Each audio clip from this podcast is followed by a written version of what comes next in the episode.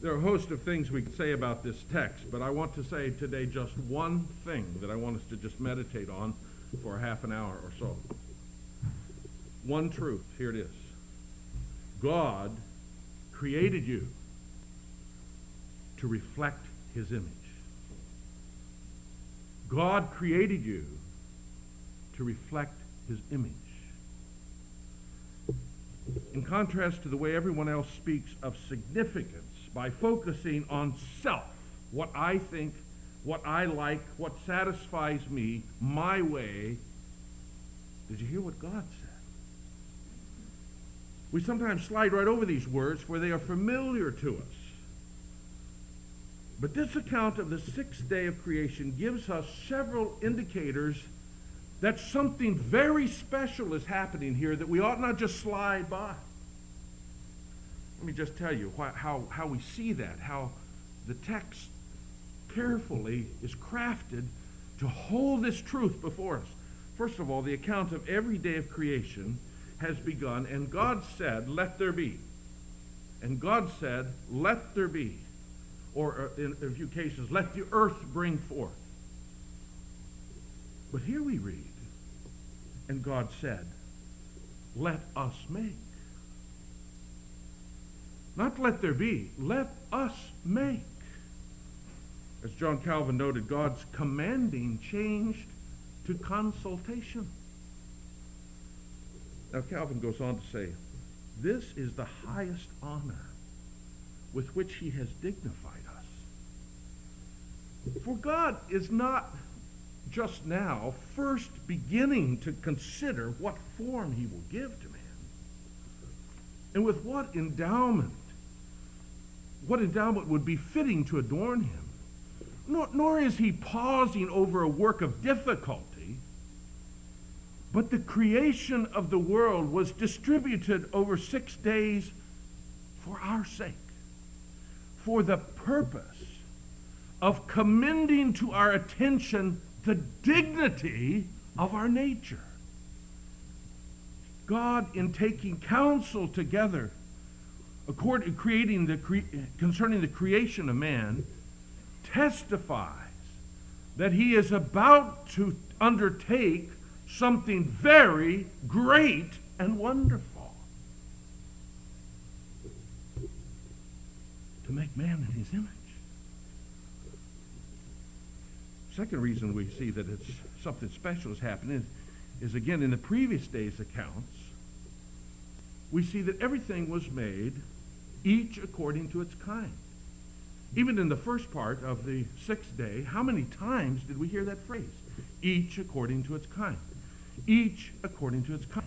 Each according to its own kind. But concerning man, God says, make him in our image. In our image. Something's changed. Something really significant is happening. It's not just another creature, each according to his kind. It's God making man in his image, according to his kind. Thirdly, we see it also in the use, we see the significance of this also in the use of the word create. Hebrew word is bara, create. Uh, as I mentioned before, this uh, word is used only a limited number of times in the creation story. It's actually only used in three different places. All the rest of the time, it says that God formed, or God made, or God divided, God separated, God set. Three times it talks about God creating. The first is in verse 1, where it says God created the heaven and the earth, where he made everything out of nothing. That's the first time. The second time, when God created the first conscious life. Conscious life. Verse 21. And then thirdly, when God created man in verse 27. Very limited word. Only used three times in his whole creation account, or three places. Which makes the third place so much more significant. For in that third place, God uses the word create three times in reference to man. Look at verse 27. So God created man in his own image. In the image of God, he created him. Male and female, he created them. This wonderful word of which God can only be the subject, applied only three times, and the third time, three times to man. In case we missed the point, if you turn over a couple of pages to chapter 5, we read, This is the written account of Adam's line when God, here it is again, created, number one, man. He made him in, his, in the likeness of God. He created to them male and female and blessed them. And when they were, thirdly, created, he, filled, he called them man. Francis Schaeffer comments, it is as though God put exclamation points here to indicate that there is something special about the creation of man. You see, God wants to make a point. God, who made man's mouth, knows how to use language, and he is making a point. He wants us to not miss the fact that he created us different. He created us to bear his image. So what exactly does that mean? In what way are we created to be image bearers of God? It's a hard subject, and many things have been written about. Whole books have been written about it. For obviously, there's much about us that's very similar to the animal creation. We're all made on the sixth day. We eat the same things for food. We're all blessed and sent to reproduce and fill the earth.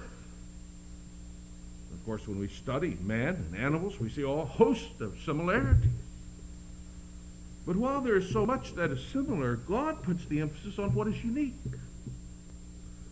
And what is unique is that we bear the image of God. We see that reflected in Psalm 8. There we read that, God, that man is made a little lower than the angels. And then in the next verse, that the flocks and herds and beasts of the field and birds of the air and the fish of the sea are put under his feet. So you've got the angels, and you've got the beast, and you've got man. But notice God did not say the man was made a little higher than the animals. He said man is made a little lower than the angels. Such is the significance of being made in the image of God. As I studied this this week, one of the most helpful discussions I read about what this actually means was from Dr. James Boice. He suggests three things that it make, means to be made in the image of God. Let me just pass them on to you. First of all, he says it means men and women possess the attributes of personality as God himself does.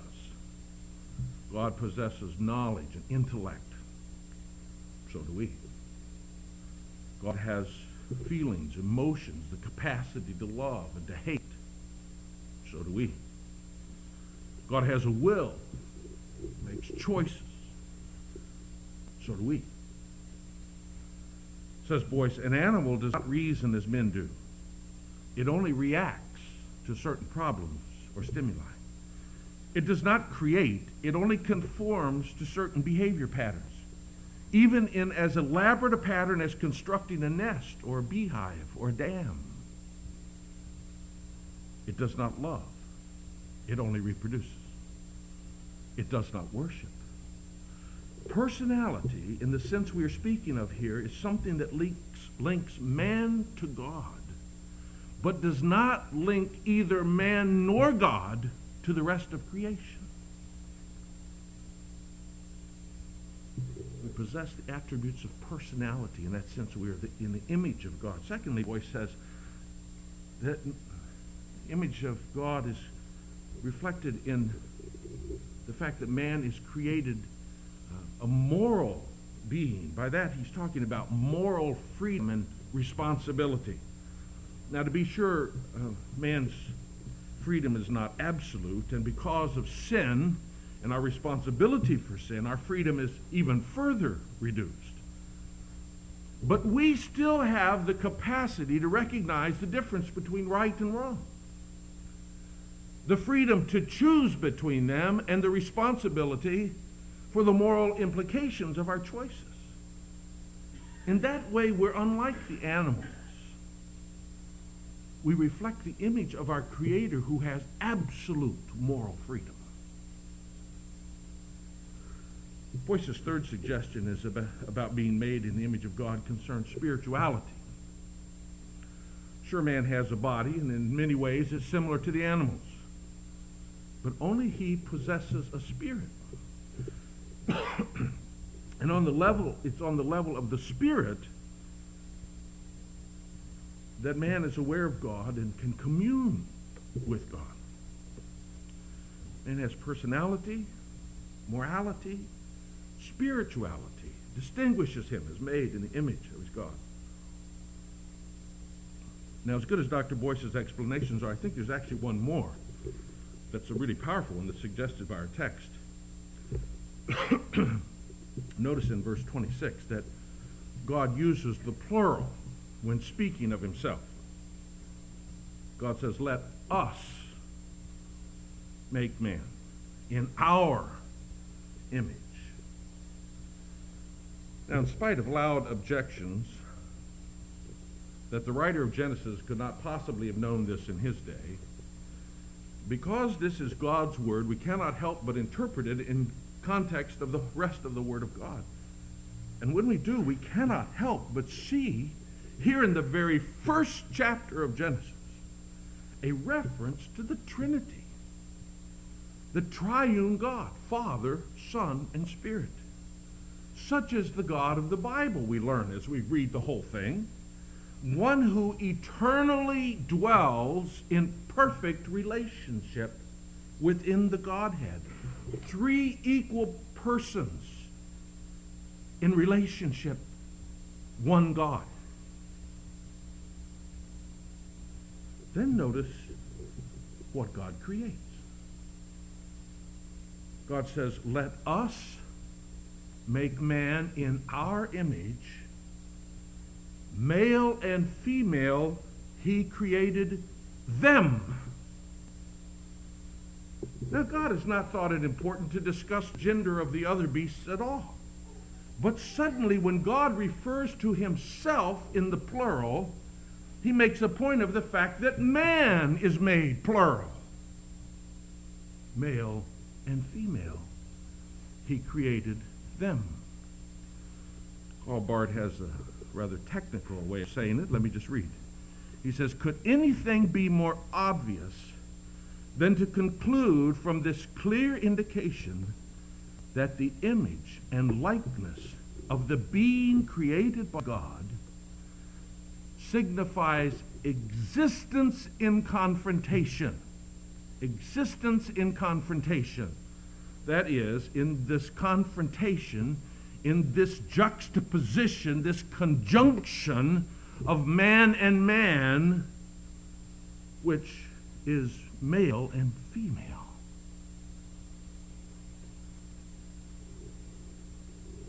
God made us in so many ways, with layer upon layer of meaning. God made us to reflect his image, unique in all the creation. Now, I know, for I'm guilty of it myself, that we hasten to escape the crowded cities in order that we might get close to nature where we can see the glory of God's handiwork. But this text tells us that the glory seen in nature, the glory of the mountains and the rivers and the streams, the glory of the eagles and the salmon and the bears, the glory of the sun and the stars and the lunar eclipse. That glory is nothing compared to this. God created man to reflect his most brilliant glory, to reflect his own image. You're confronted with it every time you hear symphony, music, harmony, conceived and written by man, demonstrating his uniqueness as God's image bearer. You can see it at every art exhibit. Beauty formed out of the imagination and put on canvas. Made in the image the great artist, creator. You can't miss it every time you turn your computer on. Made and programmed by creative geniuses, demonstrating the image of the creative genius. You can see man's uniqueness smiling back at you every time you look at a baby's face held in the arms of his mother or dad, who together brought forth a living soul.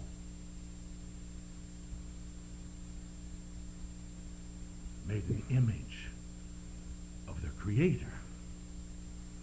Make no mistake. God created you to reflect his glorious image. So why is it that man is the ugliest thing in the world?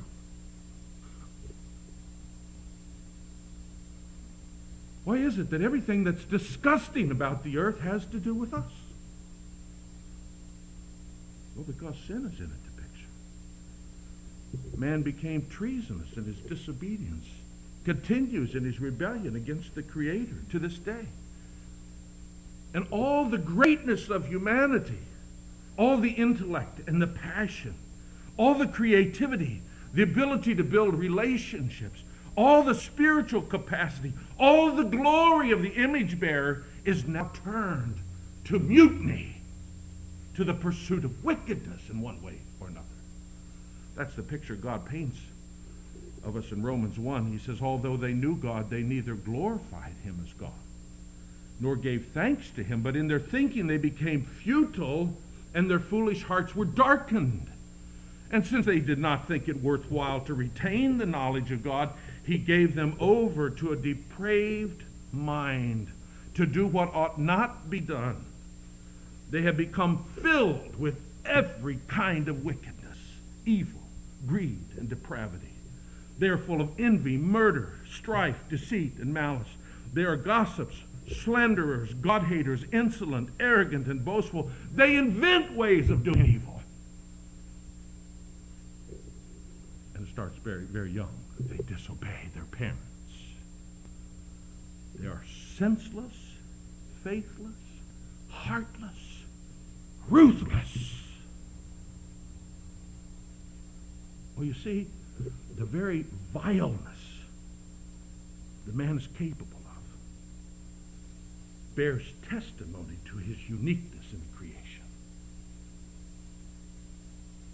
Bears testimony to the fact that he bears the image of the Creator. He's not just another brute beast. For the higher his creation, the greater his capacity, not only for good, but for evil. Or to put it in the simplest forms, which would be more dangerous if it turned on you? Your pet hamster or your pet Rottweiler? Well, obviously, the smarter and the stronger the creature, the uglier his rebellion. And so, man, having lost sight of who he is, and having defiled God's image in himself, now becomes a rebel with nothing left to lose. He becomes a lost soul filled with meaninglessness and despair. He becomes a mere creature trying to play the part of God and coming up empty with nothing. And so, even the most brilliant and the most creative the most awesome image bearers now in sin, eat with sin eating their hearts like cancer, self-destruct. Evidence is everywhere. And it's in you and me too.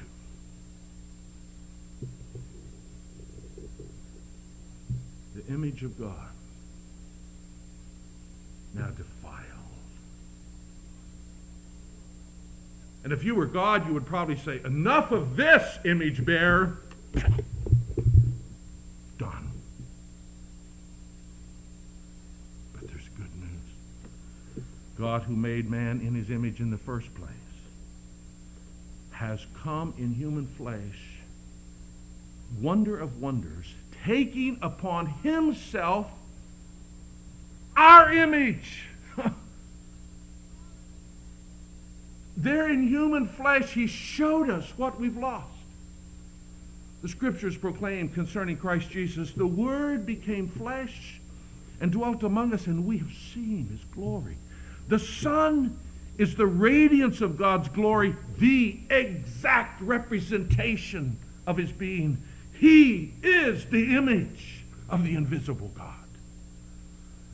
There in human flesh, as the perfect man, God the Son not only showed us perfectly what the image of God looks like, but then he take, took his perfect life and he laid it down as a sacrifice on the cross to pay for our sins, to free us from this dominion of darkness, to liberate us from our slavery to sin by paying the debt we owe.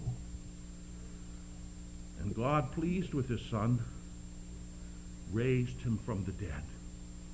Now the glorified, perfect image bearer, the God man, Jesus. And once again, the glory of God, the glory which God created man to show forth, the glory in which man was to live, has become a reality in the person of Jesus. Hebrews 2 reflects back on Psalm 8 that talks about man between the angels and the beast and says this It is not to angels that he subjected the world to come, about which we are speaking, but there's a place, Psalm 8, where he said, What is man that you are mindful of him, and the Son of Man that you care for him? You made him a little lower than the angels. You crowned him with glory and honor and put everything under his feet. Now the commentary. Yet at present, we do not see everything subject to man, but we see Jesus, who was made a little lower than the angels, now crowned with glory and honor because he suffered death so that by the grace of God he might taste death for everyone. God has fulfilled the original picture in this one person Jesus, the perfect image bearer. Oh, but the most wonderful part is not just that God has fulfilled the original glorious plan or that Jesus has taken our place to turn God's wrath away from us. The, the good news is that he came to restore us with him, to bring many sons to glory, to give us back the status that we lost, to enable us to once again reflect the image of the Creator as we were originally designed to do so that we read of those who are in Christ in Colossians 3, that we are to put on the new self, which is being renewed in the image of its creator. God has recreated in us his image through Christ. Well, you see, here's the answer to our situation. Here's the restoration that our hearts long for, but which sin continues to resist. Here's the hope for significance today and security forever. Here, finally, we can understand our place in the universe. For it's defined by God the Creator, what He made me to be, not by just my delusional dream. And what is that great truth to which Christ came to restore us? The same thing that God created us to bear His image.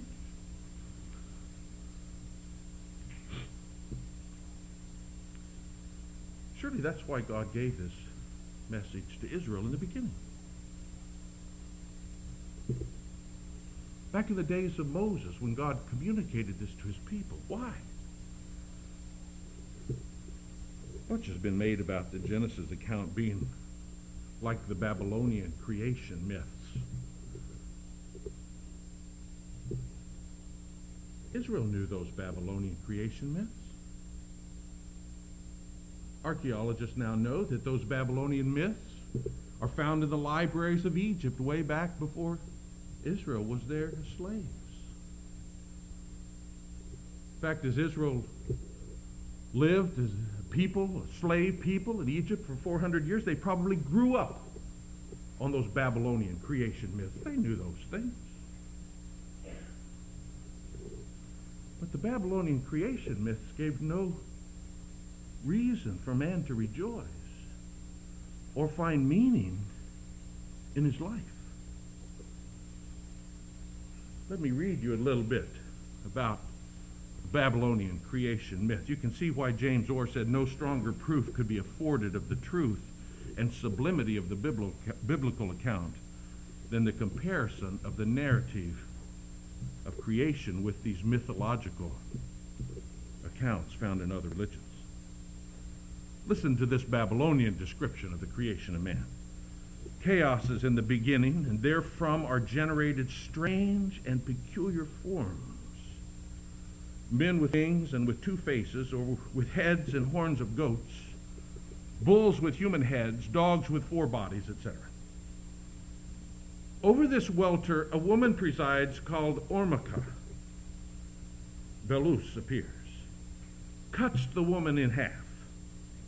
Of one half of her makes the heavens, of the other the earth, sets the world in order, finally makes one of the gods cut off his head, and from the blood which flowed forth, mixed with earth, forms intelligent man.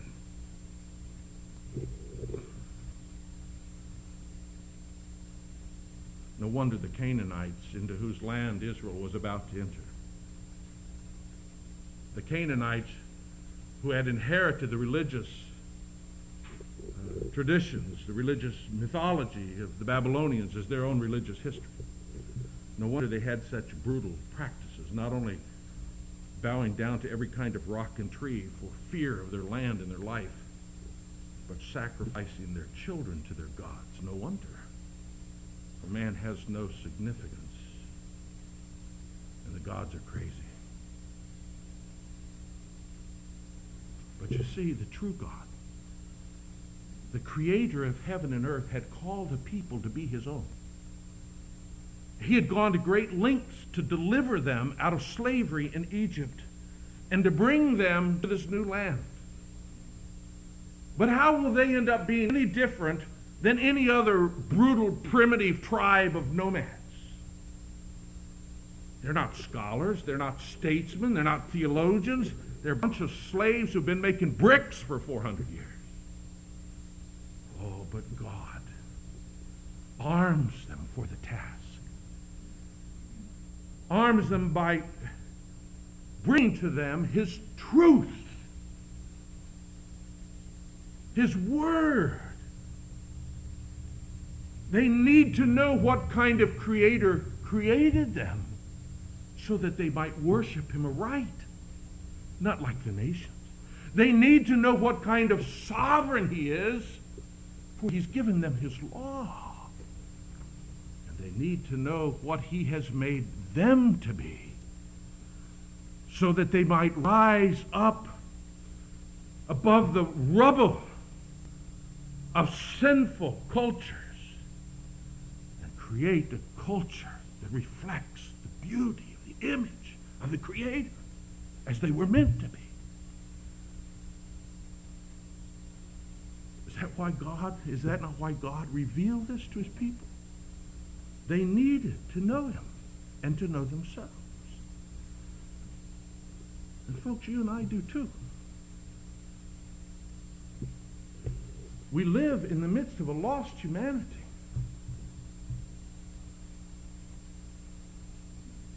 It might not seem that way to you living in our little cocoon.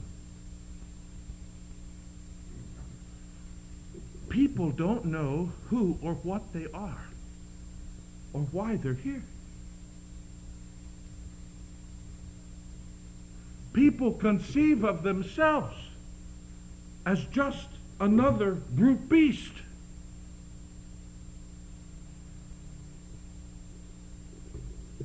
This was powerfully demonstrated to me this week as I was studying this. I received an email from Melissa about some other subject, but in the conversation, she told me of writing of, of, of a writing assignment she had given her students up at UBC this past week. She gave me permission to read some of this to you. Let me read it. She says, I assigned my students an in-class essay last Friday, a sort of diagnostic essay to assess their writing abilities. And I had them answer the question, what am I doing here? What am I doing here? Some of them just told me what they were doing in English 110, fulfilling my English requirement. But most of them were more philosophical. And their answers are so distressing. None of know what they're doing here. They wrote things like this. Here's some quotes. The object of my efforts is to keep myself alive. I believe that I will figure it out in time.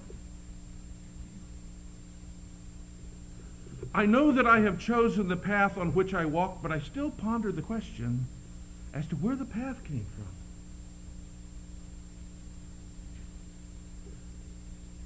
Each passing day, my own insignificance is further impressed on me. But in realizing my own pettiness, I can sympathize with the world, a world full of the insignificant. Or another. The reason I am here on earth is just to exist with others. And based on how I live my life, I'll be judged and end up in one of two places or another. Sometimes I don't even want to be here on earth. Life is suffering, and it's up to me to suffer as little as possible. I do not believe there is a purpose for everyone's life. A perfect, per, person's existence is privileged, not destined. If one sees no purpose or is unsatisfied with his existence, there is always an easy way out. Again, I don't know what I'm doing here. And on and on, she says, what confusion.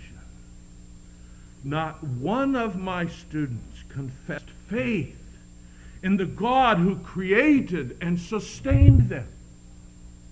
My heart aches for them, and I feel like saying to them, just come with me one Sunday and you will hear a word that holds out life, abundant life. And she's right. For you see, if we understand who the Creator is and who we are created to be, God made us to reflect His image. And if we hear his word telling us of the Savior who came, came not just to show us the perfect image that we've lost, but to recreate, restore, renew us to his perfect image once again. When we hear and embrace this glorious gospel, our lives are transformed. Though so much is still the same. Everything is different. Let me illustrate again. While studying these things, while thinking deeply about what it means, what are the implications of really understanding what it means to be an image bearer of God, the Creator? And just after receiving that email from Melissa about the despair of those who don't understand, the mail came. And I got this little chapel form. I hope you got it in the mail. And I took a break to read it. Did you read Hosanna Tamich's article? You got to read it. Here is Hosanna, self consciously working to see and to understand every piece of truth in a way that gives glory back to her God, in whose image she delights to bear. Oh, sure, everything gives glory to God in the fact that it shows his handiwork, uh, uh, like a piece of pottery shows the skill of the potter. But what can a clay, what clay pot can rise up and sing the potter's praise? Indeed, rise up and call other clay pots to join in praise, understanding that every ounce of their being is a gift, a good gift from the Creator. No, clay pots can't do that. Nor can mountains or mighty oceans, nor can beautiful flowers, nor can the most powerful or instinctive animals on the face of the earth. None can offer themselves to God and know why and to whom they bow, and thus delight to not only know him and bow before him, but love him, as we see Hosanna described. No one can do this but man made in God's image and restored by the work of Christ to that exalted role. Oh, this morning I tell you the most astounding truth. Something you could only know by revelation from the God who created heaven and earth. He made you to bear his image.